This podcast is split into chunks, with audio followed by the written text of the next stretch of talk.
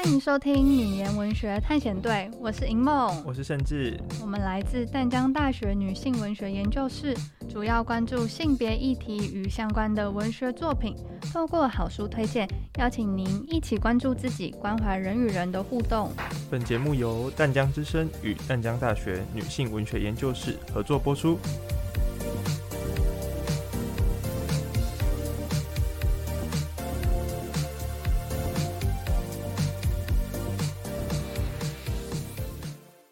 大家好，我们是女言文学探险队。我是银梦，我是盛志。今天要介绍的书是什么书呢？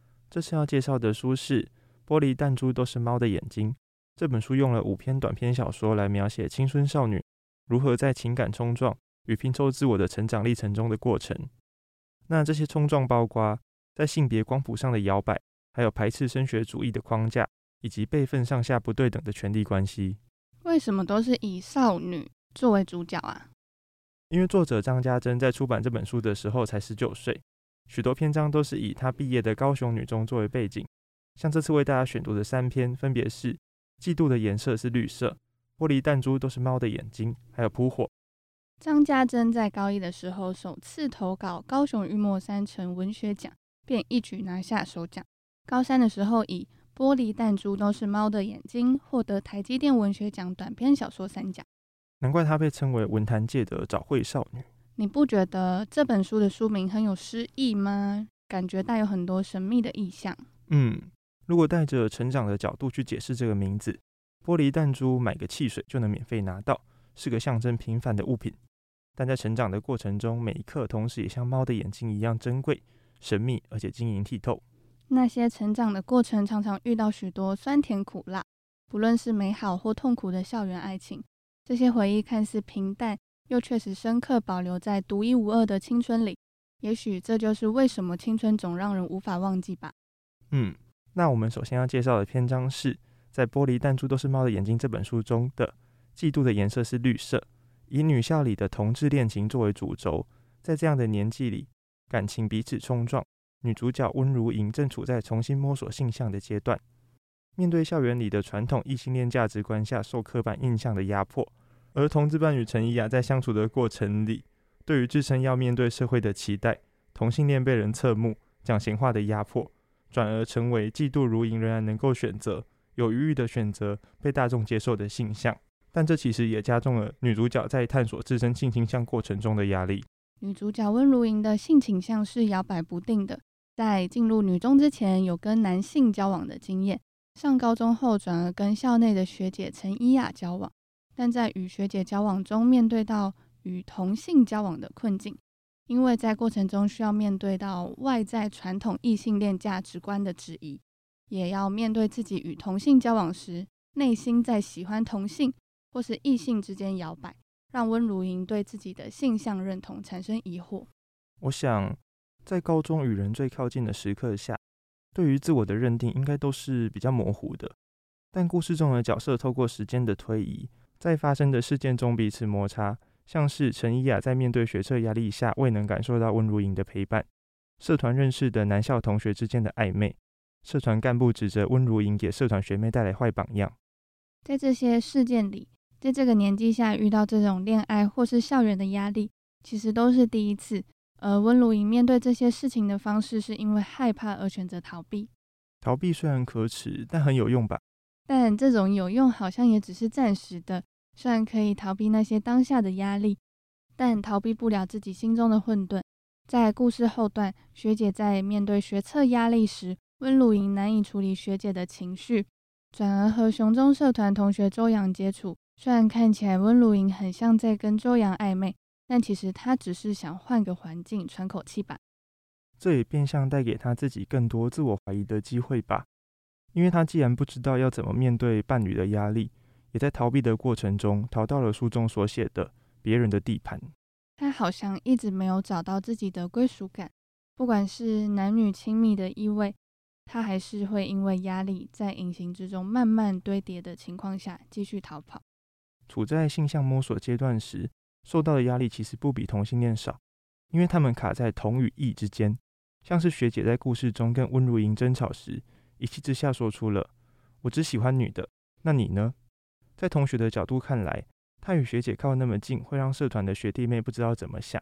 对温如莹来说，她还有更多的选择。在异性恋或是同性恋的视角下，女主角不只被传统价值限制，同时也让同志伴侣感受到了更多的不安全感。也许学姐口中不断出现的嫉妒就是这个意思吧。到结局，学姐的离开，如莹才明白自己更完整。里面的对话写着：悲伤、嫉妒、快乐。学姐面对到的升学压力，或是同性恋与外在价值观不符的压力，都让学姐嫉妒如莹，嫉妒她可以游到异性恋的安全感。大众眼中的女主角，两种性别都可以喜欢，在面对社会观感、同侪压力等等的因素之下，为什么不选择和异性交往呢？这会是一个相对轻松的选择。也许就连学姐也保持着这样的偏见，所以她才会提醒自己，也让如莹知道。嫉妒是存在的，但学姐也没有明说，而这也让胆小的如莹更加怀疑自己，不管是作为爱人的身份，或是性向流动的选择。嗯，我想在名为青春的迷雾之中，虽然更加感到困惑，却也不停探索着。当模糊感逐渐清晰的时刻，就像是故事最后，如莹终于明白嫉妒为何是绿色的。在学姐毕业之后，自己升上三年级的课堂里。学姐在一开始无法确定如莹性向时，她嫉妒着自己付出的情感可能无法被回应的现况，而这也让我明确地意识到，他们的感情居然是可以如此清澈而且剧烈地燃烧着的。那在下一个篇章跟大家介绍的是本书的同名篇章《玻璃弹珠都是猫的眼睛》，同样是青春间的迷惘。在高中时期，我想最贴近大家的问题就是你是哪间高中的？而这个故事以升学主义的困顿作为出发，探讨两个普通高中跟寄宿学校底下学生之间的爱恋，甚至觉得一定要考到好学校才是个成功的人吗？嗯，这要回到成功要怎么定义？诶，如果做了带来有成就感的事情，成就感应该能让自己感到快乐。但好的学校其实牵涉到我们台湾一直以来升学主义的影响。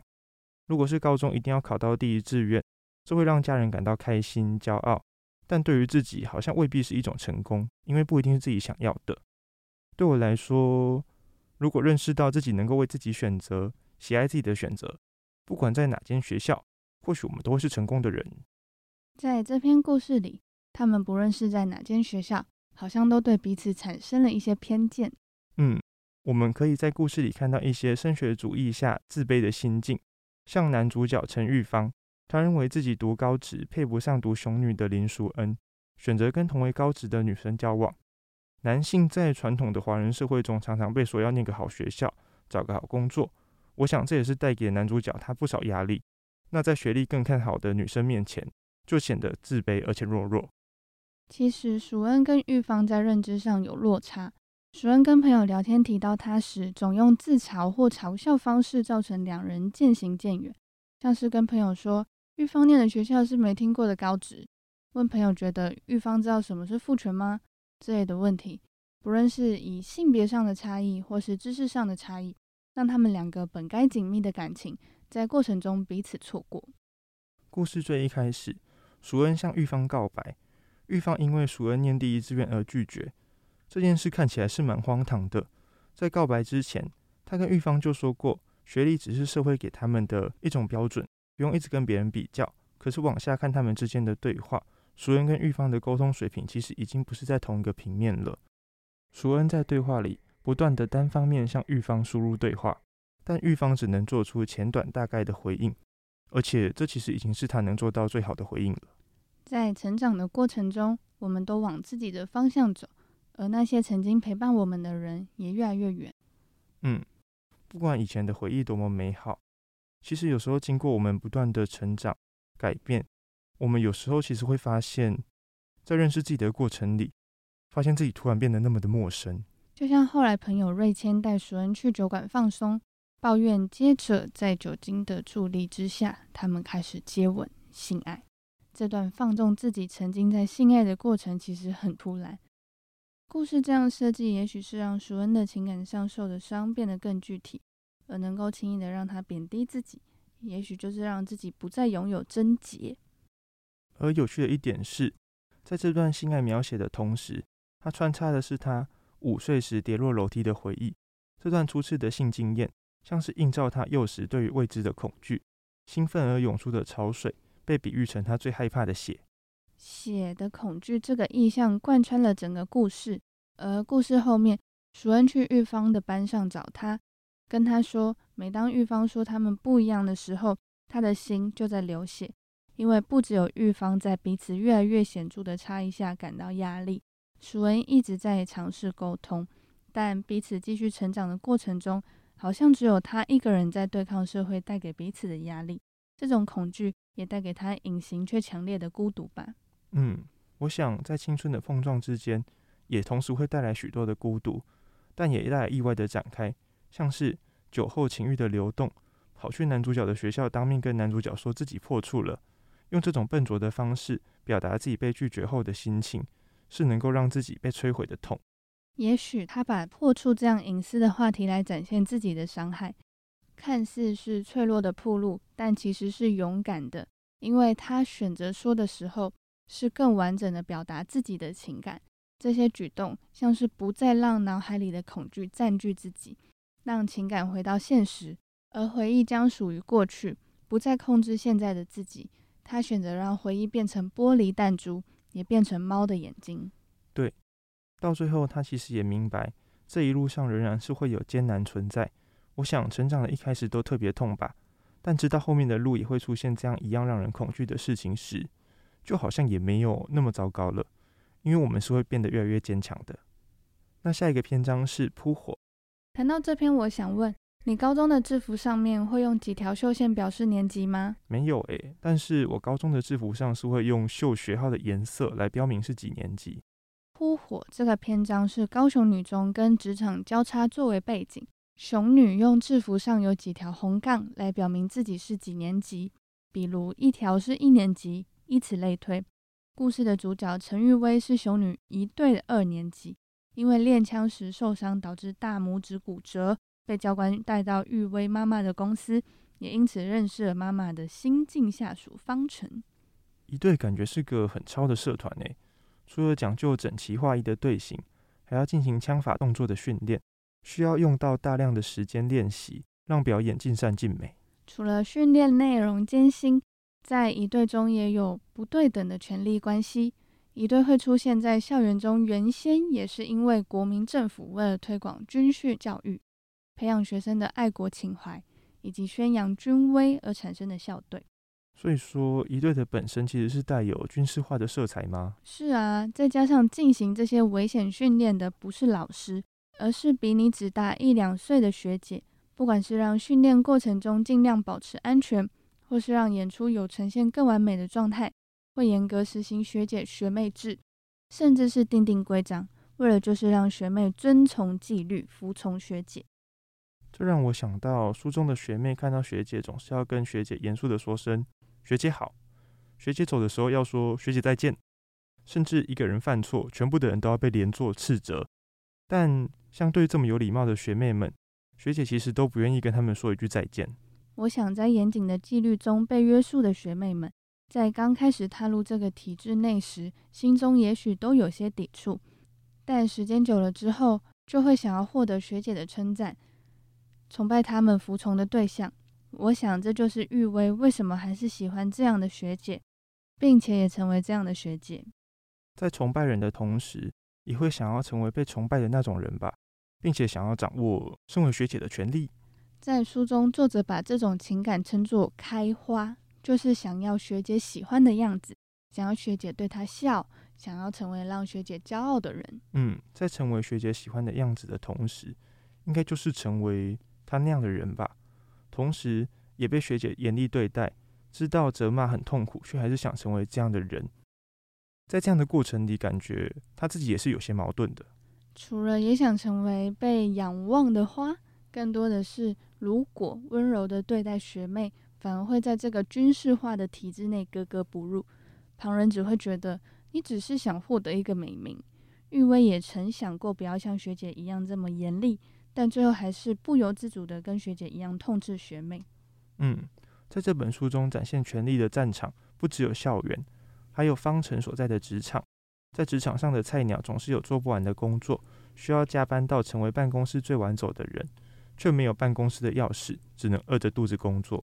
方程公司的乡里可以因为保单不能保，就把文件甩到桌上，咄咄逼人问着原因，但却不让人解释。嗯，而且乡里其实很清楚原因，他只是想找个人来骂，宣泄他不满的情绪。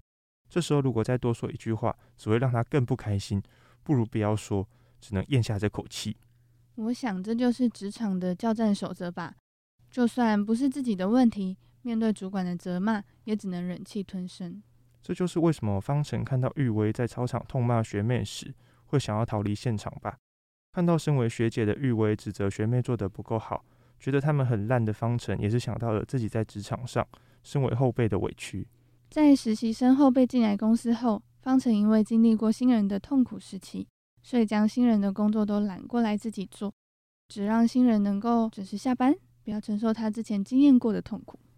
玉儿跟方程对于后辈的态度其实是截然不同的，一个选择复制前辈，一个试图改善这个环境。但这个改变的结果并不是好的，因为方程把新人的工作都拿来自己做，因为自己做的比较快。但经理跟他说，新人上手很慢的原因，就是他都把工作拿去做了。缺乏工作量，疏于练习，确实也会让工作的效率变慢。这也是职场中为何要强调多让新人做吧。如果因为自己做的比较快的话，对方没有机会学习，在公司的立场来看，多付一笔薪水，可是没有得到相对应的效率，是件吃亏的事。除了面对主管的责难，新人可能不知道你的苦心。认为是你没有教好他，让他被主管骂。成为自己理想中的人，在现实中就像玉薇说的，只会让周遭的人不谅解，觉得你只是在树立一个美好与他人截然不同的形象，反而会让自己吃了闷亏。在方程吃了这笔亏之后，想到玉薇也曾经想做方程做的事，但他失败了。在经历过失败的时候，两个人才谅解彼此，并重新拥抱了对方。我很喜欢方程说。我不该猜测还没认识你之前的你，并且理解玉薇的伤痛。在权力的角力战中，玉薇也试图反抗过权威体制，但方程只有看到现在玉薇的样子，那个停不下来展现权力的模样。军事化的权力总是一代传着一代。玉薇在体制内受的伤，不亚于她在练习中受的伤。唯一让自己好过一点的方式，也许只有复制这个模式，她才能够平复自己的伤痕。我们也许不能改变这个体制，相信不止一队，还有其他社团也保有所谓的学姐学妹制，这种用辈分来区分权力的地方。但我们能改变的是，我们的个体不要被权力所带来的欲望侵蚀。嗯，那在这三篇故事里面，描绘高中写实的日常，让经历过这个时期的我们产生大大小小的共鸣。大至这些篇章对于性倾向的茫然、升学主义的悲哀、权力的压迫。小至高中联谊、备考压力，背着装满书本的后背包外，还要背着学校规定的侧背包，都能在文字中找寻到自己青春的痕迹。除了这些篇章的大命题，书中描绘的高中琐碎小事也让人感到怀念。在嫉妒的颜色是绿色这个篇章的时候，看到学姐备考的痛苦，也让我带入自己准备学测的巨大压力。每天早自习都要面对各种大卷小卷。抽屉都被考卷淹没，上课偷偷把不会用到的考卷折成纸飞机，插在睡觉同学的书包上。嗯，这些小事总是为生活带来一点乐趣。虽然这本书很明显的想要刻画那些青春的伤痛怎么成型的，但我觉得这些伤痛的回忆不是不值得回顾。我想这些伤痛的点也提醒我们，成长还有更多的面向。在这个点醒的过程中，虽然有点刺痛，但我们才知道要怎么重新看待自己。像是卢莹、淑恩或玉薇跟方程，在结局都知道了一些关于自己的想法，或是关于周遭环境下的状态。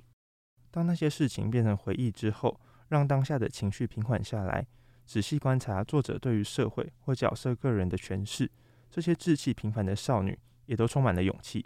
就像书名，也就是同名篇章《玻璃弹珠都是猫的眼睛》一样吧。我们在现在回头看自己必经的青春。都是既平凡且珍贵的回忆。嗯，那我们今天的节目就到这边结束，感谢大家的收听。那本集也是女研文学探险队第一季的最后一集了，谢谢大家一直以来的支持。喜欢我们的内容，也别忘了订阅或按赞。之后也还有幕后花絮特辑哦。我们是女研文学探险队，我是银梦，我是盛志，大家再见。感谢收听女研文学探险队，我是银梦，我是盛志。本节目由淡江之声与淡江大学女性文学研究室合作播出。